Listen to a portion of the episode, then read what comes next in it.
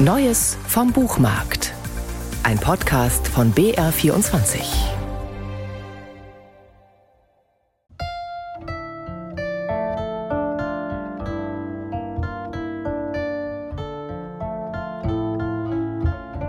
Wenn einer Musiker wird, dann steckt immer eine Geschichte dahinter.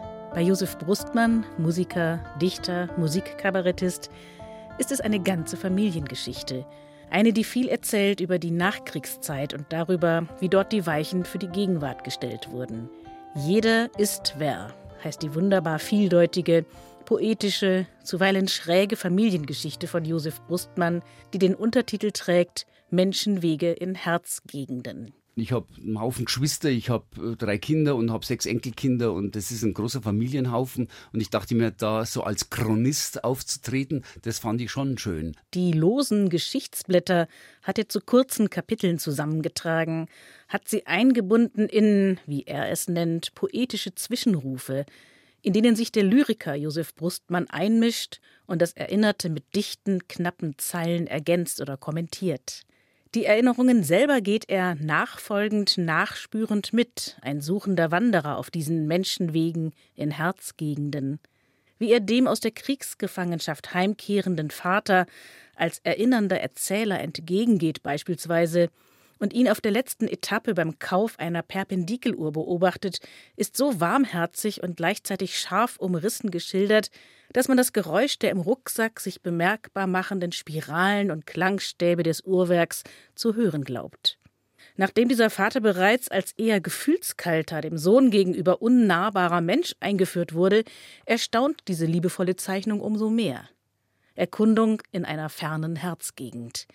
Viel näher ist jene der Mutter, die nach dem Krieg als Vertriebene mit den ersten ihrer insgesamt neun Kinder in Waldram bei München versuchte, ein neues Leben aufzubauen. Leitstern dieses neuen Lebens war Arbeit.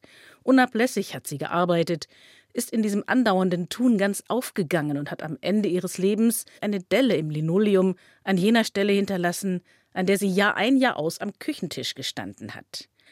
Ähnlich bildreich sind all diese losen Geschichtsblätter aus dem Familienerinnerungsalbum, das Josef Brustmann hier auflegt. Den Anstoß dazu haben seine beiden Großväter gegeben. Beide haben sich aus verschiedenen Gründen das Leben genommen. Und irgendwann, erzählt Brustmann, haben sie sich bei ihm, dem fernen, unbekannten Enkel, zu Wort gemeldet. Ich habe mich eigentlich ein bisschen beim Schreiben meines Buches auch gewundert, weil natürlich der, die ganzen Toten, die so einfach so über die Jahrzehnte, Jahrhunderte da sind, in, wahrscheinlich in jeder Familie, wenn die alle wieder so auferstehen und wenn die alle da so vor Arm stehen, dann hat es eine Gewalt.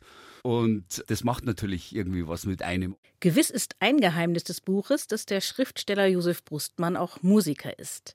So liegt seiner Sprache ein musikalischer Grundton zugrunde. Ein klarer Rhythmus gliedert das Erzählte und sein Gespür für Dissonanzen und die Doppelbödigkeit von Dur und Moll ist untrüglich.